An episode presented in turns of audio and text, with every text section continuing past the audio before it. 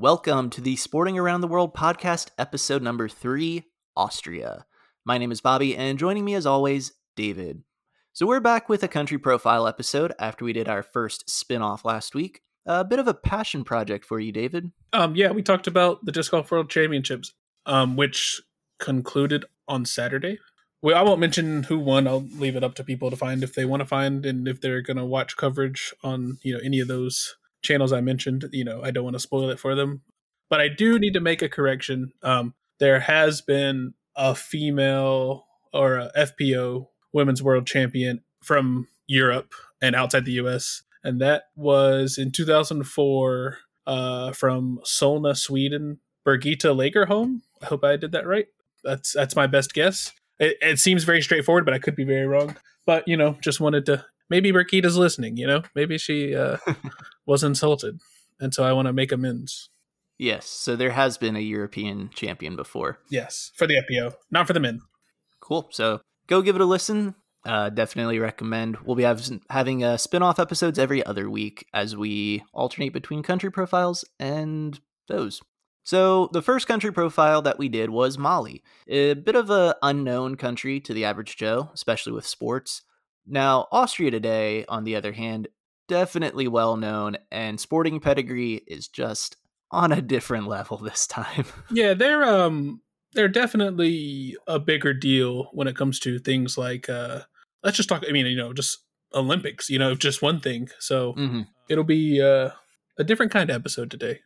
Yes. So the way that these profile episodes work, we've done lots of research into Austria.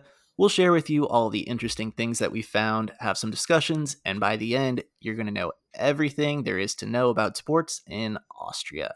Now, I'm sure that most people listening will have some idea where Austria is located, but to those who are unfamiliar, it is a landlocked nation in Central Europe, bordered by 8 countries, Germany, Czechia, Slovakia, Hungary, Slovenia, Italy, Switzerland, and Little Liechtenstein. Can't forget about them. To describe what the country looks like, it's a bit like a ping pong paddle on its side, and jutting out to the west, you have the handle. I was thinking more pancreas. That's the kind of vibe I'm getting. The pancreas of Europe. Okay, but it looks like we have a satellite image. It looks like tons of mountains and some greenery. Far from the desert half that Mali had. Yes. So the handle part, whatever you want to call it, the western part of the country going all the way into the middle, it's just mountains. And those mountains specifically are the Eastern Alps. So as you can guess, there's going to be a lot of winter sports mentioned in this episode. As you can guess, with mountains, especially in the Alps, it gets pretty cold. It's more of a tundra climate, an alpine climate. Because it's the Alps. I see what you're doing.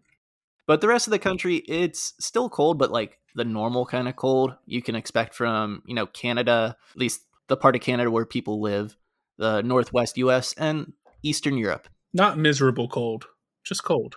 Yeah. Well, what us in the United States would expect from cold. So size and population, there's only 9 million people in Austria. So less than half the size of Mali from the last episode. And it's a pretty small land area. I know humans aren't really great with bigger numbers like this, but 84,000 square kilometers, 32,500 square miles. For us in the United States, it's about the same size as South Carolina. So not very big. What you trying to say?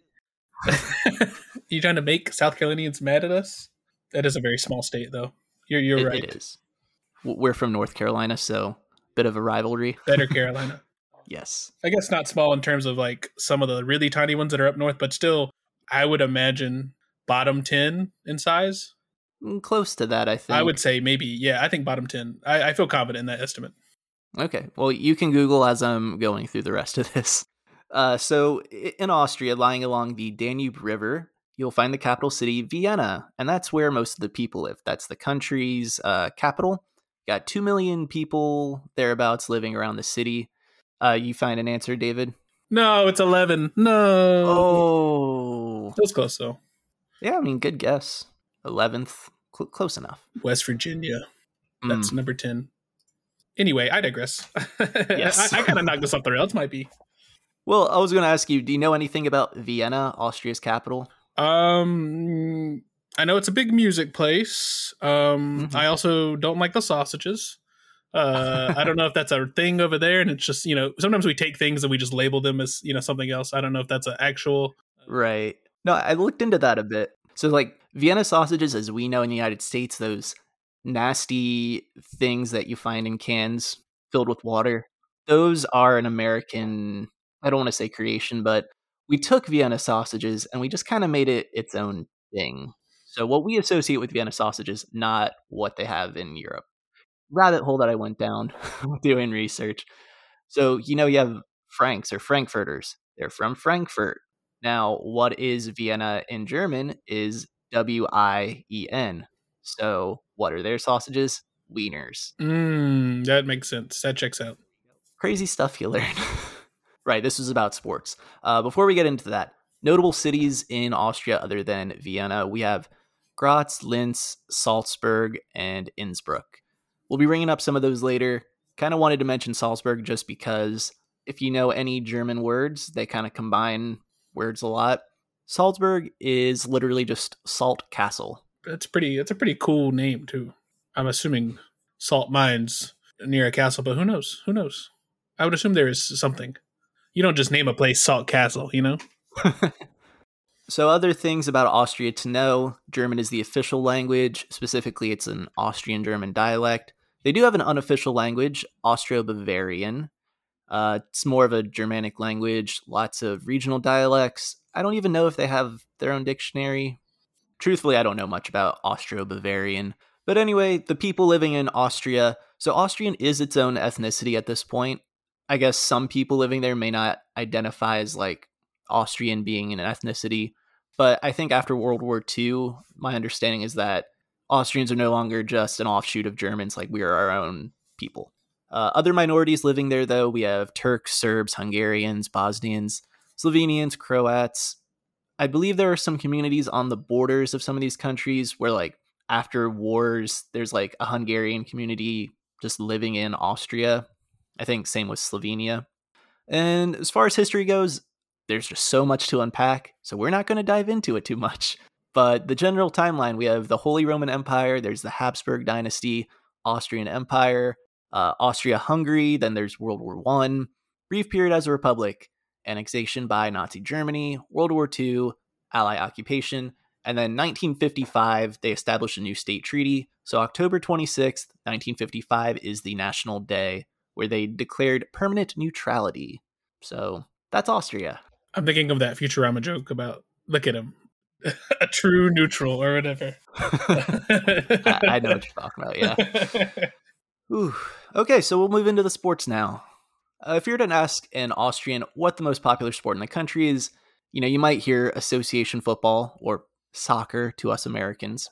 And yeah, it's the most popular team sport. But the other answer that you might hear, you know, you've got these giant snow-covered mountains. So, David, what do you think they do on those mountains? I would guess some type of sport. Could be skiing, snowboarding. I'm a big fan of tubing myself, you know, just riding all the way down. Mm-hmm, mm-hmm. That's what we do on ski trips. We're just the guy going on the tubes. Hey, look, I've tried skiing. I'm not very good at it. And then I'm like very concerned about snowboarding where you have your feet like, you know, clicked into one board. It's like one. Yeah, no. That's disaster. It's waiting to happen. Oh yeah. I've done snowboarding. I actually haven't done skiing, but snowboarding, that was a time. You do fall a lot. Snow hurts. Yes. The ground hurts and the snow's not padding. No. You just kind of feels like concrete when you're going that fast. But anyway, what do they do in Austria? Yeah, David kind of said it. They do all those things, but alpine skiing is the highlight of this episode. It's more than a sport. It's a way of life for Austrians. So alpine skiing, what is it specifically? It's the downhill skiing. It's what you do at the ski resorts. Whereas Nordic skiing would be the other main type of skiing. That would include your cross country. The main difference is in alpine skiing, your heel is attached to your ski. In Nordic, it is not. Alpine seems to be like the more recreational of the two in terms of like, you know, practical use. Cross-country skiing makes sense from a, you know, survival standpoint. I need to go from point A to point B and there's a lot of snow on the ground, you know. It's better than just like running in snow. Yeah. And I guess you can, based off the names of those, Nordic skiing originated in Norway. I think Norway specifically, but that's what Norway is more known for. Though they do alpine skiing as well. And Austria, they do Nordic skiing too. But obviously with mountains, you're going to utilize them more. So the events that are included in alpine skiing, there are 5 major ones that you'll see in the Olympics. So we have the slalom. That's the most technical event where you're turning a bit more often. You go through the gates. I mean, all these you go through gates, really. Giant slalom, that's a little bit bigger. The super giant slalom, or the super G, that's known as more of a speed event. The downhill, that's where you're going just all about speed. 100 miles per hour faster, or 160 kilometers an hour faster. And then you'll have the combined event, which is just, they do runs of downhill and then slalom. So kind of combining who can do good at both sides of the, speed and technicality. And then they have parallel races, which is more of a new thing to my understanding. You got 2 parallel slalom courses, and you race down at the same time against your opponent. So where does Austria stand in alpine skiing? The best. They are quite simply the best in any of those events, any competition. Winter Olympics, they have the most medals by far. We're looking at 128 total medals. Next closest is Switzerland with 75. Oof. And then third place is USA, 48. Just looking at the totals, it's like 40 gold, 44 silver, 44 bronze. So the USA has 48 medals total. And in one category, Austria is almost beating us. Not to say that, we need to pick it up, but I guess when your whole country does it, you're at a bit of a disadvantage. I think I read somewhere that over 40%, close to half the country of Austria just skis, at least recreationally. Whereas here, it's like, it's become more accessible, I think. But for a while, it was just what I think more upper class people did. Yeah, it's definitely an expensive hobby in the United States in terms of just destination wise. Some places you... Like in North Carolina, for example, there are places you can ski, but it's like we have to generate snow. It's not the same as like somewhere like, in the Rockies where you can kind of get it there naturally and stuff. Right. We have very few options, whereas Austria, I forget how many ski resorts they have. Which means a lot. It means a lot if you can't remember. If it's not a small number, then it means there are a ton. Yeah, there's more to choose from, I think. You have your more expensive, elaborate ones, and you have some that are more accessible for people of any income. Kind of like golf here, you have like really nice courses, but you also have, that par 3 that you can pay like $20 for and go play a round of golf or whatever, Yeah. Continuing with just to highlight how dominant Austria is. So the FIS is the International Ski and Snowboard Federation. It's something in French, like the actual FIS. So what the FIS does, they have the Alpine Ski World Cup. And this sounds a bit weird to call it the Ski World Cup, but it is just the yearly circuit, the season for skiing. Think like Formula 1 where there's like points given out. And they go around on like a world tour to all these different mountains and they compete in all the events. So that's happened every year since 1967. And people can win the overall title for male and female. And Austria has won 34 titles. 34 individual titles. Next closest, Switzerland with 20. Straight up domination. Yeah, we'll get to some of those people later on. We have the picture of the awards here. They get little crystal globes. And the first thing that I noticed on these little globes, they got these rings on the handle. And I'm like, oh, that's the Olympic rings. No. They're just sponsored by Audi. Yeah. It does look like the Olympic rings at first glance. And then you just look at it longer and you're like, oh, wait, no, that's not right. They're missing a ring and then one of them's in a wrong spot. And yeah. But sponsored by Audi, huge. Yeah, pretty big stuff. And the other thing that the FIS does is they have the Alpine Ski World Championships. So they have the World Cup. It's just a season. World Championships. That is the thing that happens every other year. And again, Austria has the most medals, 253. Switzerland second with 177. So when we get to Switzerland, whenever we cover them, they're really good too. But Austria, just another level above them in all of these. So places that you can ski in Austria.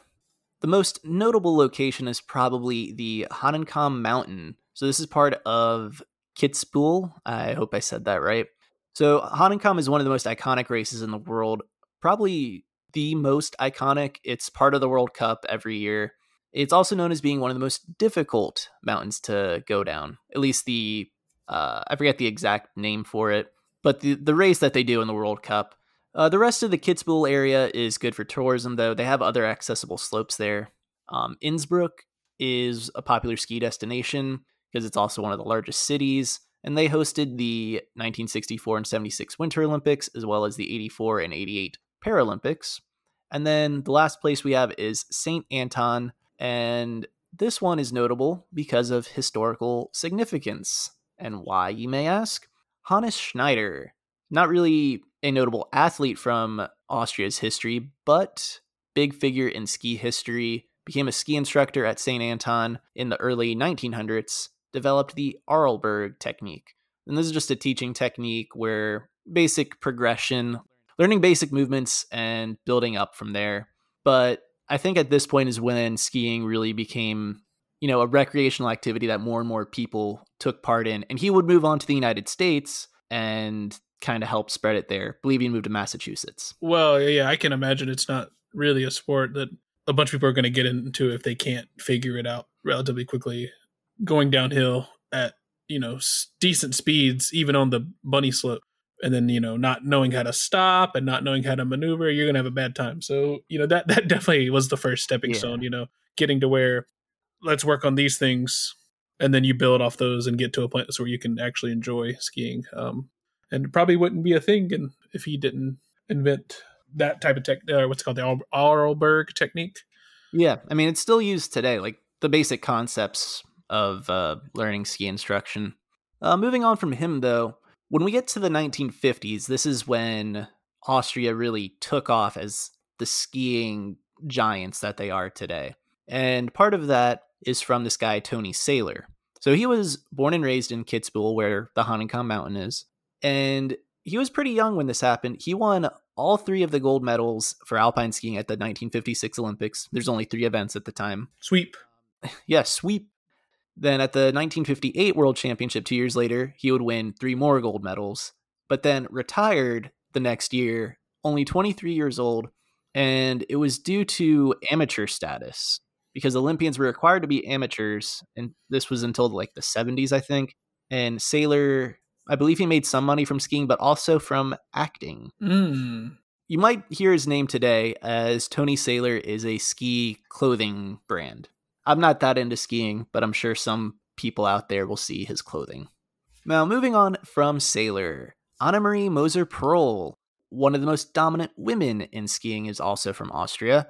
While she only won one Olympic gold, and that was in 1980, the Skiing World Cup began in 1967.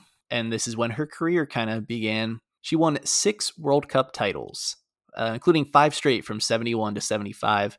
And those 6 World Cup titles is the most among women and second most overall. And David, can you guess where the person who has the most World Cup titles is from? Looking at the data, I would guess Austria, but maybe you're trying to trick me. No, it is Austria. And it's a recent person who you may have heard of, Marcel Hirscher, maybe the best alpine skier ever. So he won 8 straight World Cup titles from 2012 to 2019. I believe he retired right after that too, so going out on a high note. But, you know, most dominant skier, I mean, 8 straight years, you're the best in the world. I don't know what else you want to, where else to go from there. Give him the GOAT status. Mm-hmm. Now, we mention all these people just to highlight how dominant Austria has been at alpine skiing. Skiing is an individual sport. I mean, you can have team events and all, but at the end of the day, it's all about who goes down the fastest. And there's so many other people that we could mention here. Like, well, I'll run through a few of the notable names, like Hermann Maier, 4 World Cup titles, Stefan Eberharter, 2 World Cup titles, Benjamin Reich. He only won 1 World Cup, but I mention him because he finished second 5 different times. So just there. I know, like, if one race had gone differently throughout the course of the season, you might be looking at a guy who also won 3 or 4 World Cup titles. But Alas, just the one. On the women's side, Michaela Dorfmeister won the 2002 World Cup. Anna Feith won 2 World Cups. She was a more recent one.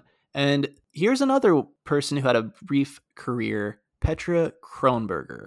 So her career lasted from 87 to 92, and in that time won 2 Olympic golds and 3 straight World Cups, and retired at the age of 23 after 1992.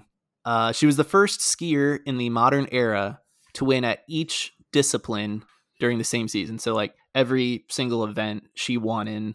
Most of these people who also won World Cup titles, they were dominant at like 2 different events where they're winning like every single time. And then the other events was just kind of like, eh. Was this another weird like amateur status thing?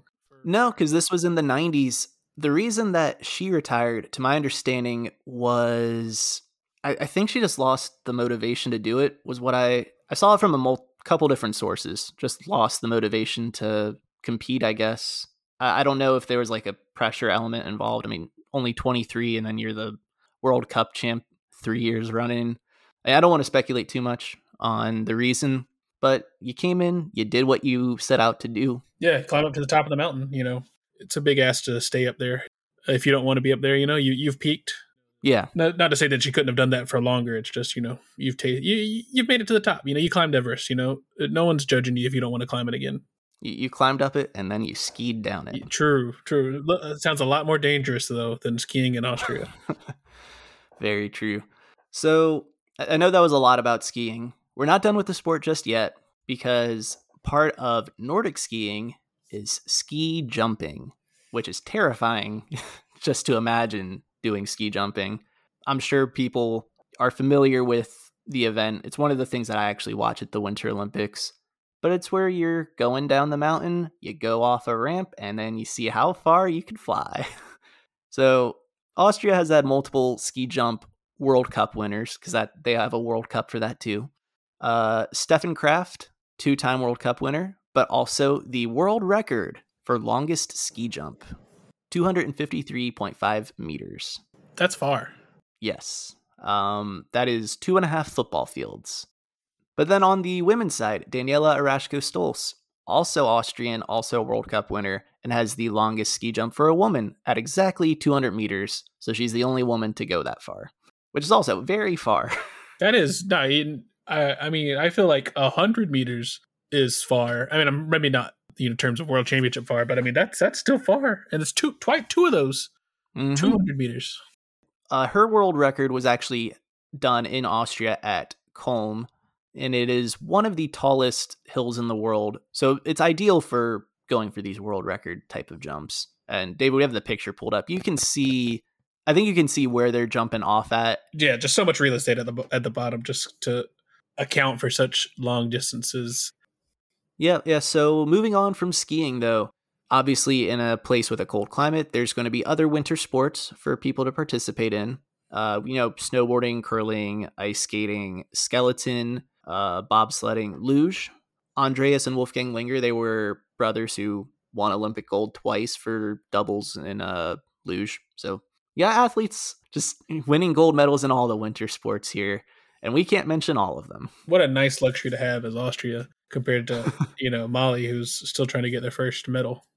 Yeah, this really highlights the disparity between some countries, like, oh, we only won 2 gold medals this time. And then you have other countries just hoping for the first in any bronze, gold, silver, whatever. Austria is looking for more success, though, in ice hockey. So our first team sport really to mention, they do have a domestic league in Austria, though it's not just in Austria. So it's the International Central European Hockey League. So the abbreviation there is the Ice Hockey League. Ha ha ha. They got some big-brained marketing people over there for the Ice Hockey League. The Ice Hockey League. Yeah, you just type that into Google and it'll pop up. You're just looking for ice hockey in general, but then that league shows up. So it used to be solely just an Austrian league, but now there are teams from Italy, Hungary, and Slovenia in the league. But when it comes to international hockey, Austria is kind of like, how do I put this? The way that the IIHF does world championships. So it happens like every year, and the top 16 in the world, they're in the like the A division. I actually don't know the exact name, the championship division, if you will. So your top teams in the world, and Austria is just perpetually on that fringe. Mm. So I guess I like to call it the also ran category. You're good enough to be there all the time, but are you going to make much of an impact? Will you win a game? You might win two, but that's Austria. And that's for men's and women's. They're just right on that cusp of the cutoff. Yeah. But as far as players go, there are, I believe, 10 Austrians who have played in the NHL. Most famously is Thomas Vanek. So he was the 5th overall pick in 2003, played over 1,000 games. He was mainly with the Buffalo Sabres, scored 373 career goals, topped that 40-goal mark in a season twice. So he's one of the people that I know watching growing up. Not quite like the elite level, but was always, a top 6 forward on any team. So notable player there. And then we have Andre Burakovsky. He is still active. He was on the Washington Capitals Cup winning team in 2018, and also the most recent Colorado Avalanche as part of their Stanley Cup winning team. Actually scored the game-winning goal in Game 1 in overtime. He's had a good career, just signed with the Seattle Kraken as a free agent. Gets to wear those nice threads. One of the best jerseys in hockey, in my opinion. Yeah, hopefully they can put together a good season this year. I guess the expansion draft when they brought in Vegas and who else was it before them? But anyway, I mean, Vegas was so strong that they kind of nerfed the expansion draft, and you could see it for Seattle this year. They looked a little they needed some help. Yeah. Maybe Burakovsky can do something. Burakovsky definitely going to be a top 6 forward on that team. Yeah. We'll see how Seattle does. So I put down tennis here mainly to mention, so in terms of people who've won Grand Slam tournaments from Austria, they do have 2 people. Thomas Muster won 1995 French Open. He was the number 1 ranked tennis player in the world, so huge deal there. But more recently is Dominic Thiem. I believe it's just that's how you pronounce his last name, Thiem. He won the 2020 U.S. Open. And just to highlight how crazy it is for any men's player to win a Grand Slam title in this day and age, since Roger Federer won his first Grand Slam in 2003, there have been 76 tournaments, and 63 of them have been won by Federer, Nadal, or Djokovic.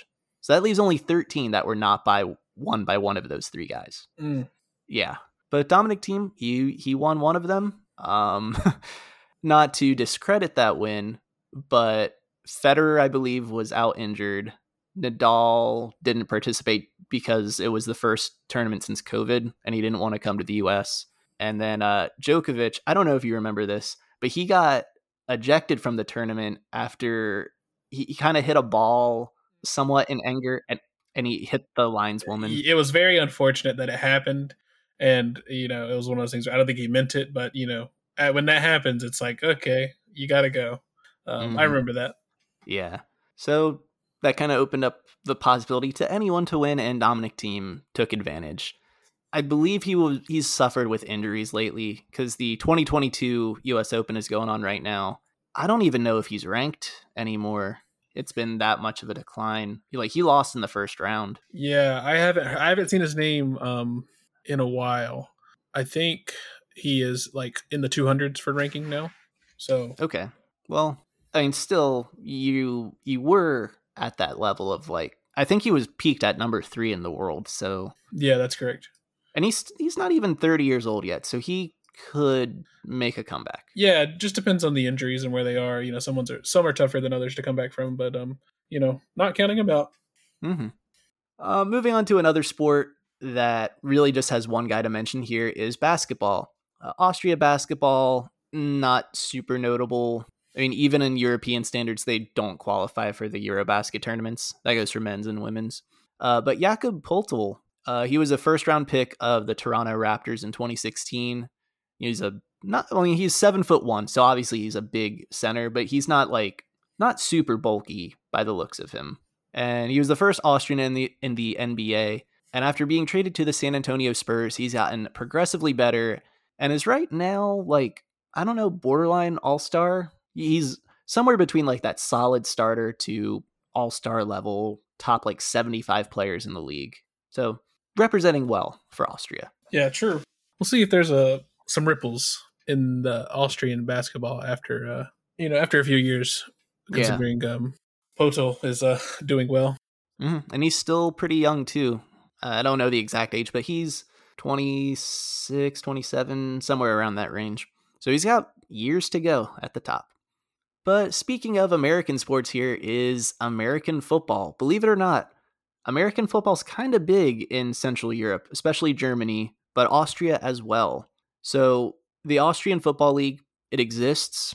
They play American football in Austria, but the best teams left that league to join the European League of Football, which was established in 2021. So the European League of Football, you got teams from mainly Germany, but now you have teams from Austria. Barcelona has a team. Barcelona. Yeah, Barcelona. Don't forget the list. Don't forget the list. There's a team from Turkey as well. But the teams from Austria, you have the Vienna Vikings and Raiders Tyrol. They joined for the 2022 season, which the playoffs are starting for that next week, actually.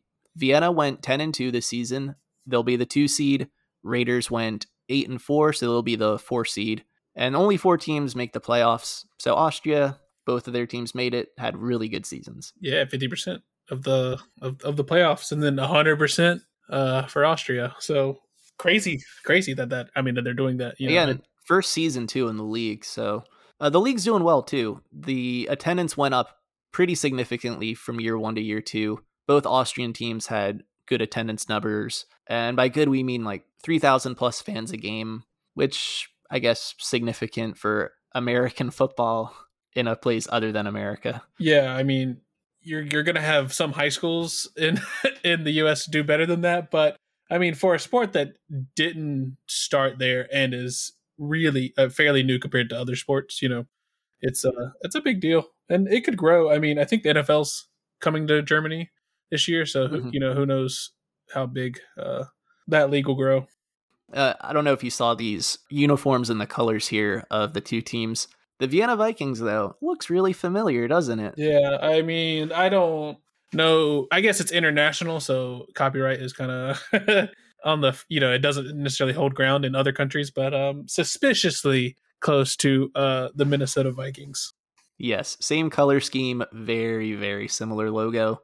Raiders Tyrol, though, same colors as, you know, the Las Vegas Raiders. You got the black, silver, and white, but they have a unique logo. You got some sort of bird of prey with like the cutlass sword. Mm-hmm. Very nice. Makes it look like a flag.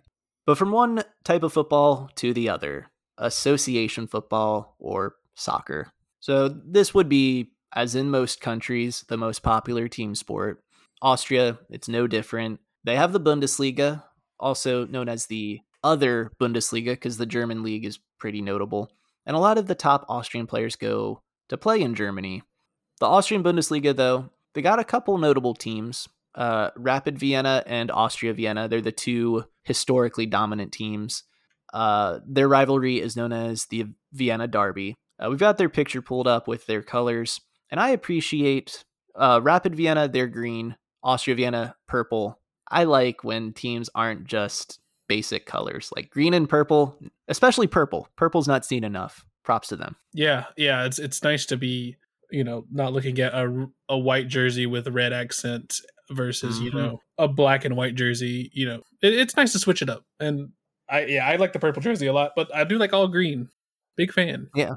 Especially that shade of green, like the emeraldish green. Almost, emerald, almost forest, maybe not as dark, but you know, that kind of it's good, you know. It's good. I should also mention that Austria Vienna, their stadium is the stadium that hosts the Vienna Vikings, who are also purple, so you keep some sort of cohesion there. Yeah, you don't want to have to change your your decorations around the stadium, so it's probably a smart move. Mm-hmm. The other notable team, though, Red Bull Salzburg. So this was their Red Bull has multiple football teams around the world. They've got Leipzig in Germany, New York, Red Bulls here in the United States. But Salzburg was the first dabble into the sport, previously known as Austria Salzburg until 2005. But since the takeover, you have the money coming in. They've established so many youth development pipelines around the world, including in Mali, their partnership with the JMG Academy we mentioned 2 episodes ago. So give it a listen. But Red Bull, the Salzburg team, they've developed so many talented footballers, helping them get to that next step.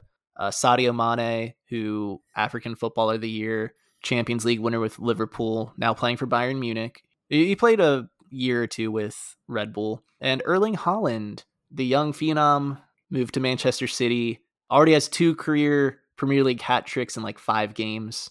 Also, he only played for Red Bull for half a season, and he did so well there, scoring more than a goal a game, and then immediately moved on.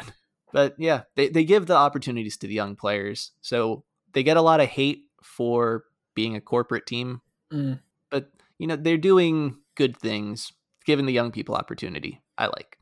As far as women's football goes, there is the Frauenliga. It's the top women's league. You know, you see this a lot in the sport where one team dominates. St. Pölten, they've won 7 straight titles. But before that, SV Neulingbach, 12 straight titles. Good for them. It's the kind of stuff that you hate to see. It seems to be kind of a recurring theme with smaller leagues. It's just you have a couple teams that are kind of big bullies, you know? Mm-hmm. And that's kind of what's happened on the men's side. Red Bull Salzburg has won almost every title since they had the Red Bull takeover. And it's gotten to the point where they are just far and away the best team, like maybe losing once in the league season. On the flip side of that, though, is they are Champions League group stage regulars now for European competition. They made it to the knockout stages too last year for the first time. So moving up. As far as international football goes, I think it's again a case of good, but not quite great. So the men's national team, they were really good back in the day. So in the 30s, they had the Wanda team, if you will. They finished 4th at the 1934 World Cup, finished 3rd in 1954. Since then, nothing much. They haven't qualified since 1998, despite having a team full of Bundesliga regulars. You'd expect them to do a lot more than they've done. But we bring up the older teams because Matthias Sindelar, so this was their star player of the 30s and the 20s too, known as the Mozart of football, because Mozart was from Austria. So he was a super creative type. You know, he played forward. I hate comparing someone to like Lionel Messi, but it's that type of player where you can score, you can assist, you can dribble, you can do just about everything. Yeah, you're a problem. Yeah. The type of player where like they're going to lead your team in goals, but they're not even the primary goal scorer, if that makes sense. Like a Wayne Gretzky deal where he still scored the most goals in NHL history, but he was a playmaker. Yeah. And we mentioned Sindelar. He might be the best Austrian footballer in their history. It's kind of hard to compare eras, obviously, especially from the 30s. But he was notable for his death as well. So he died in 1939. He was only 35 years old. And if you remember the history of Austria here, this was when Nazi occupation happened. And there's a conspiracy theory. He was found dead in his apartment with his girlfriend. It was labeled as carbon monoxide poisoning, but there's conspiracies that he was killed by Nazis because he refused to play for the occupied, like the German national team at that point. Though he was 35, so fair that he might not want to play anymore.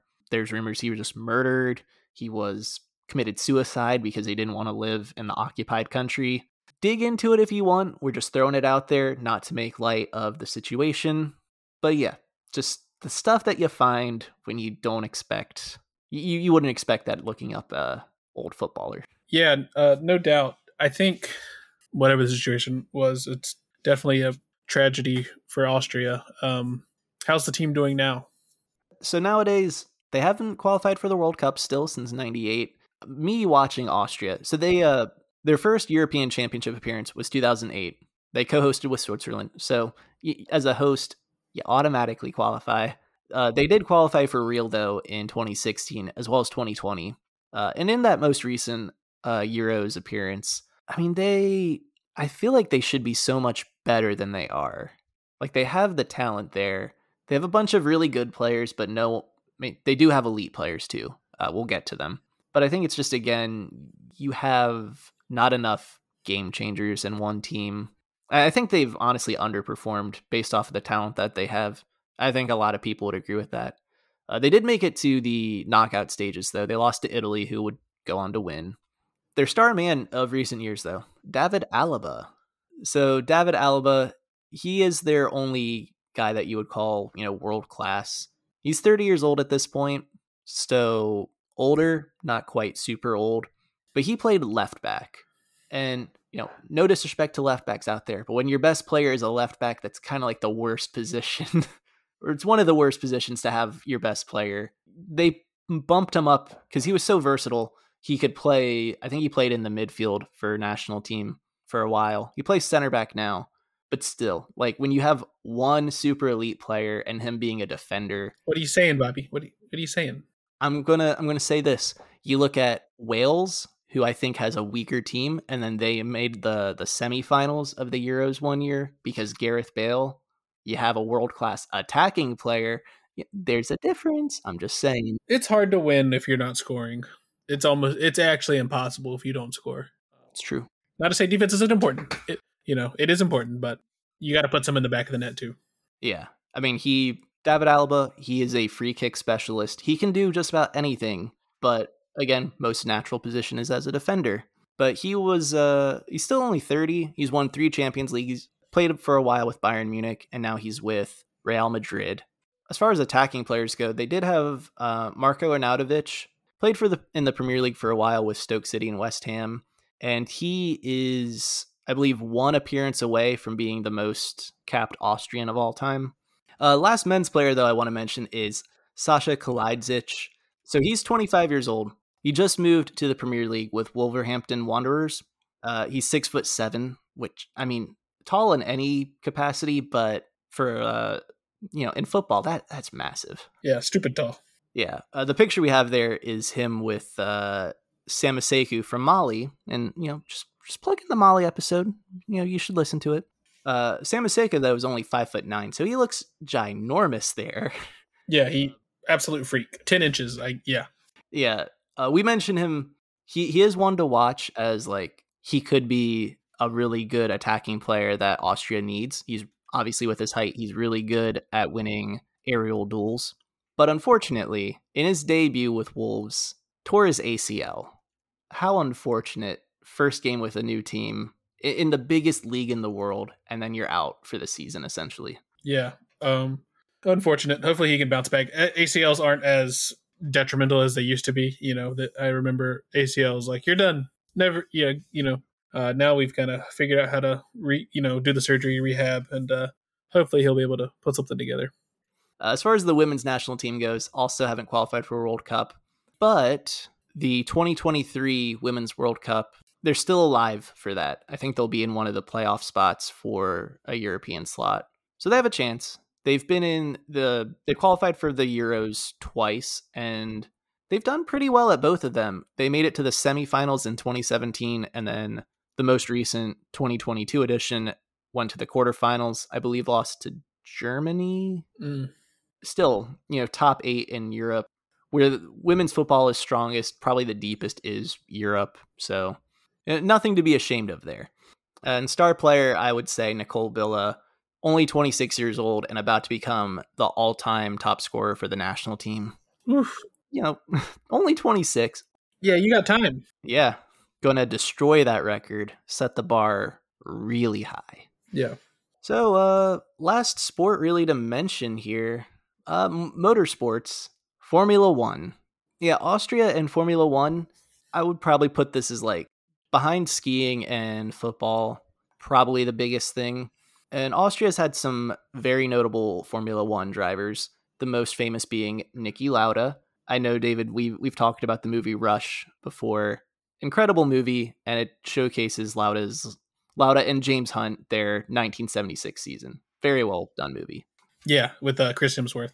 Yeah, and I forget Lauda's Daniel Brühl, I think that's his name. Yeah. Did a really good job. Yeah, great. I enjoyed it. The movie did a really good job of portraying his personality, very direct, to the point, like a stoic, abrasive. You know, he's just gonna tell you how it is. Yeah, straight shooter. Yeah, but he was a 3-time Formula One champ, and in the 1976 season that the movie highlights, he was involved in a very big crash in Nuremberg, Germany. Suffered major burns to his face. His lungs got burnt too. It was bad. Yeah, it was a very life-altering crash. But, he survived, and he was back. He won the championship the next season. But the other guy that won a Formula One championship from Austria is Jochen Rindt. And unfortunately, this is another...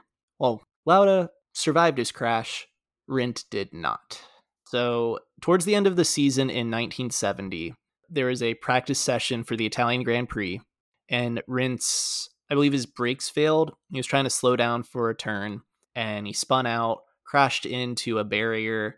I don't want to get into the details. They're online. You can read about them because it's a bit gruesome, but he passed away.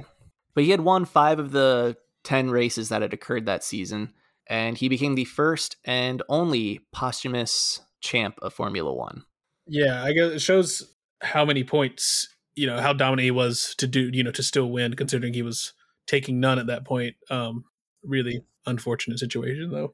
Yeah, I mean, it just highlights how dangerous the sport is, like how fast you're going. And I know that safety has improved significantly in the years since then, but obviously still a very dangerous profession.